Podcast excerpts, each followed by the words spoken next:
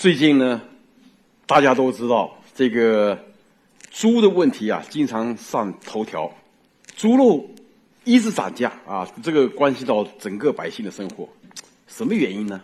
哎，我们再给大家呃简单分析一下，大概三个事儿：一个你养猪污染环境啊，被拆了很多猪场，这是之前的事儿；最近呢，疫病发生很严重。养猪越来越难，那么再加上大家知道的原因啊，贸易摩擦，猪肉进口也少了。中国是一个养猪大国啊，我们老呃古人就这么说了：“猪粮安天下。”你把猪和粮搞好了，这个这个天下就安定了。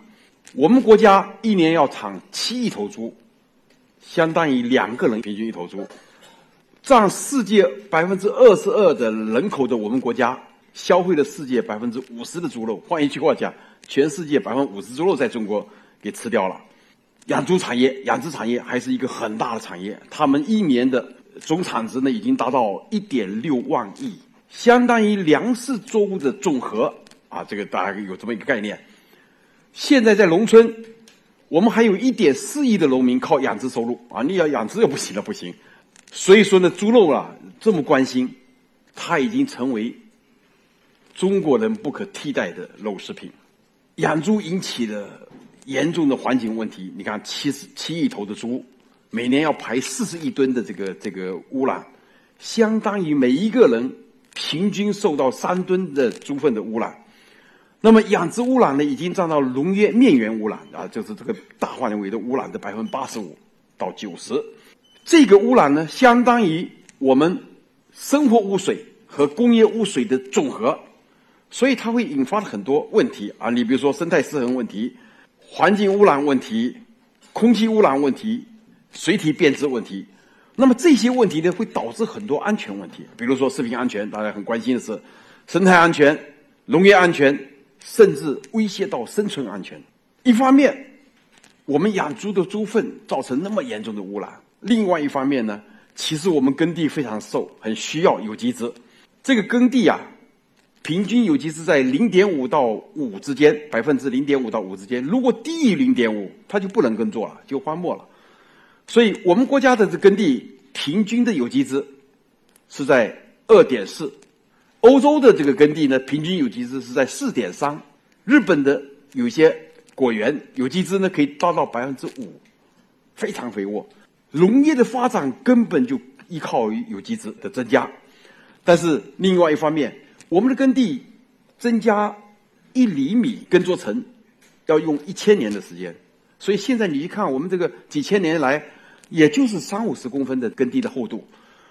我们的植物体在自然界要分解成腐殖质，要花六百年时间。那么有机质从哪来？我们等不及自然界这么分解、这么积累，怎么办？到养殖业去找有机质。养猪呢？如果你把观念一改变，有机质取之不尽。所有的产业，它的原料大部分是生成产品，只有一小部分变成废料，对吧？但是养养殖业刚好相反，百分之七十的饲料转化成猪粪，百分之三十的饲料呢转化成猪肉。我们大家忙活了半天，就就关心这百分之三十的饲料，不关心这百分之七十的饲料。你能不能把观念改变一下？我养猪不是为了猪肉，我养猪是为了猪粪。我关心的是饲料的百分之七十的效益，它可以产生很多很多的腐殖质，呃，加工成另外产品。猪肉白得，你看这个效益好不好？所以在这样一个系统里面呢，猪对我们来说只是一个生物反应器，那么它可以利用它的这个猪肠。将饲料二十四小时里转化成腐殖质，快不快？你要在自然界要六百年。好，形成腐殖质以后呢，它可以做成生物农药、生物肥料、菌物基质，就是食用菌基质和栽培基质，哎，有很多用。顺带产生猪肉啊，这是这是把观念改变一下。好了，要怎么样把这个猪粪的利用好呢？我们的先人啊，给我们的很多智慧。三百多年前，有一位叫做张立祥的老先生，他写了一本《沈氏龙书》。在里面详细的描述了一个发酵床养猪的一个方法。这个养猪六口，垫草有一千八百斤啊，磨蹭沤成计肥。其实一直延续延延续到现在，我们在很多农村还可以看到这样。当年撒切尔夫人来访问我们国家的时候，就看我们这个这个养殖方法，是吧？那么我们受到启发，作为一个科技工作者嘛，我们想利用现现代的技术，把这个养殖业搞好。我们从自然界找到了微生物来帮忙，我们设计了微生物发酵船这么一个养猪系统，将头痛的秸秆，秸秆也是个污染问题啊，将头痛秸秆粉碎完以后呢，垫在猪舍里面八十公分，接上微生物，猪养在上面，猪粪呢就拉在这个这个垫料上面，垫料内的微生物会迅速地利用猪粪，消纳猪粪，产生益生菌，变成一个微生物群体，那么来促进什么呢？促进猪的生长，防治猪的病害，同时提高猪的品质，又产生了大量的有机肥。你看看，既解决了秸秆。猪粪的污染问题，又创造了一个新的资源——腐殖质，不是一举两得吗？微生物发酵床养猪，环保又高效啊！我们跟中农院的这个科科学家们一起呢，用主学方法，用远程监控的方法，揭示这个微生物发酵床的作用机理。在这样一个做一个一个囊里面存放四千五百头猪。啊，一个猪栏里面存放四千五百头猪，那么它的光温、水湿、饲料和喝的水全部自动化，用机械翻耕，所以一个人一年可以管一万头猪，是世界上养猪效率最高的一种方法。整个过程没有污染，没有臭味，没有蝇虫，形成的智能、卫生、清洁、环保、高效的这么这么一个零排放养猪系统。同时生产出优质的猪肉，生产出大批的有机肥，给我们带来了很多效益。那么微生物发酵床呢？它具有无臭消纳猪粪的能力啊！我们说这个猪把粪一拉到这个发酵床的垫料上面，它会垫料会迅速地将臭味吸附到这个垫料里面去，接着微生物开始工作，慢慢的一步一步把这个臭味消纳掉。每一颗的垫料里面有一千八百种的这个这个微生物，它们分成很多很多的功能群啊，有的功能是降解脂肪的，有的功能是降解淀粉的，有的功能是降解纤维素的。那么它们之间的合作呢，会根据猪粪的状态自己安排自己工作。哎，你先来降解脂肪的，接着我来降解纤维素，这样把协调地把工作做好。每一个地方的米的这个垫料呢，一天。能够处理十八公斤的这个猪粪，一个猪场用这种八十公分的垫料就能够完全解决他们的排放问题、他们的消纳问题，同时可以产生出非常多的资源，可以消除呃臭味、干净环保，节约了大量的人力、物力、财力投入到污染治理的这个里面去。这个发酵床呢，还有很强的防病抗病能力，大家知道。养猪其实最头疼的还不是环保，最头疼的是病害。啊，这个发酵床呢有有这个能力，它呢首先是发酵床内部的空间的温度要比外壁外面高一点点，形成一个正压效应，所以呢可以阻挡外面外来空气带来的一个病源。接着呢，发酵床本身就有一个我们叫做这个粪菌移植这么一个这个机制在里面。这样一个发酵床，你只要养上一次健康的猪，这个猪呢就能够利用这个猪粪，把健康肠道微生物的菌群呢排到垫垫料上面，经过扩增，移植到下一代的猪群里面去，来促进猪的发展。发酵床的内部温度是常年保持在四十五度，这个四十五度是猪病毒的下上面温度。发酵床体内呢？有很多很多的微生物，它是一个耗氧发酵的状态，完全限制了几乎所有猪病都是厌氧菌的的发生。实际上，这发酵床就是给这么养猪业呢建立一个微生物生物安全的。防控体系，从空气、垫料、到肠道这个多个角度呢，建立防控猪病的。一个防火墙。发酵床给这个猪呢建立一个舒适的。家，啊，它也很宽敞啊，这个又很干净，又没臭味，很舒适。那么这样一个舒适的。家里面呢，生猪们友好相处啊，吃得香，睡得好，玩得爽，跑得欢，这个得病少，这个脾气好，打斗率下降百分之九十。与传统养殖相相比呢，它的健康指数提高十倍，健康的环境才能提供优质的猪肉。假如我们在一个呃很很龌龊、很脏的这个传统养猪那里面，猪有很多坏脾气啊，猪跟人一样有很多坏脾气，它这个一一发脾气，身体就产生很多毒素，这个毒素呢就影响猪肉品质。我们做这个发酵床啊，建立这么一个好环境。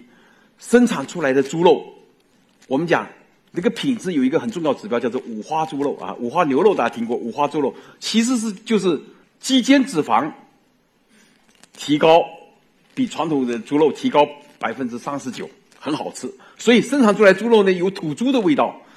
呃，业主就就说这个是叫做运动猪优质肉，瘦不柴，肥不腻。我们的一位朋友在呃福建宁德。他做了一个很现代化的养养殖场，希望用发酵床来做污染治理。你猪舍已经建好了，我怎么办呢？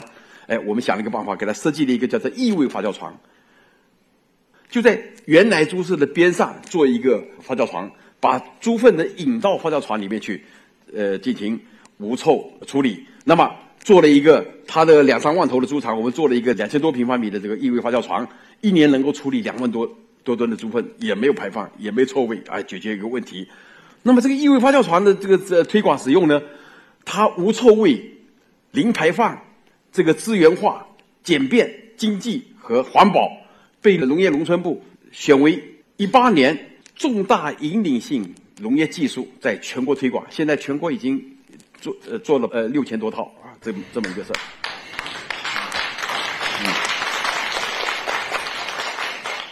问题又来了啊！我们贵州的一位一位农民在网络上看到发酵床养猪很好，他到我们农科院来来找找到我们。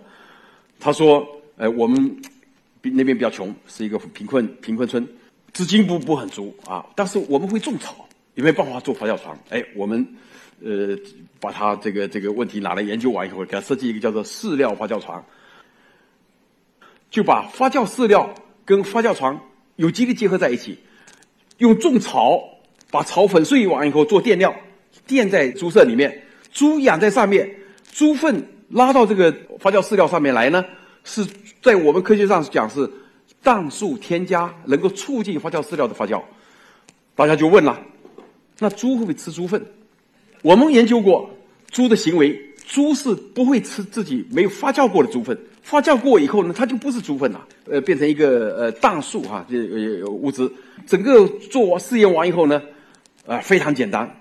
这个农户呢，只要是去种种草，每天把草割回来，开头先做成一个发酵床，垫到这猪舍里面去。每天把草割回来，仙草扔到猪舍里面去，猪呢就吃仙草，配这个发酵床的发酵饲料，吃剩的仙草再进入这个发酵床，就这么循环，不用冲洗。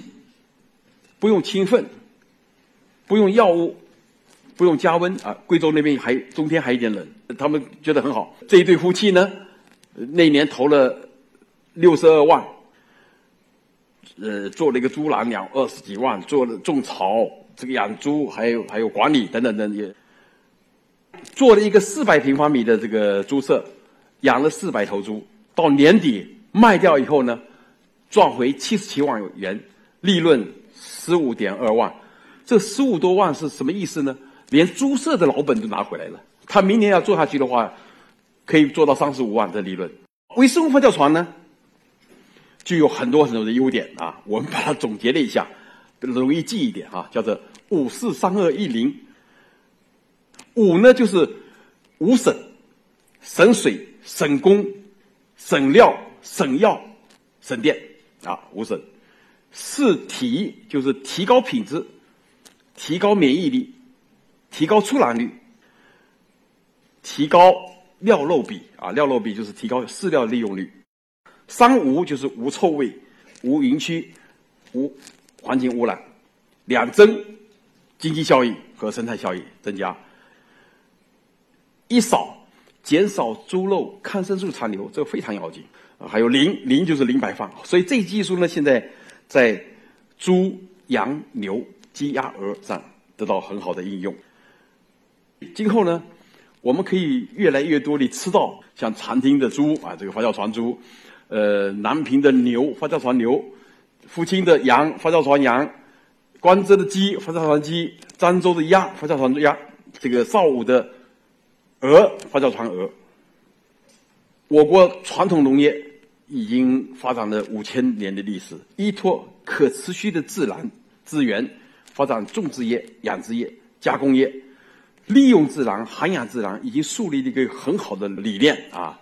这个自然和谐、天人合一这样一个绿色文明观。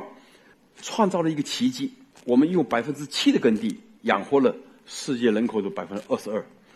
在近百年来，这个农业发展非常快，从传统农业发展到了化学农业，接着到生态农业，接着到绿色农业，接着到现代农业，一个崭新的农业时时代就要到来了，已经到来了，叫做微生物农业。我们的发酵床研究是微生物里农业里面的一个典型啊，它是基于。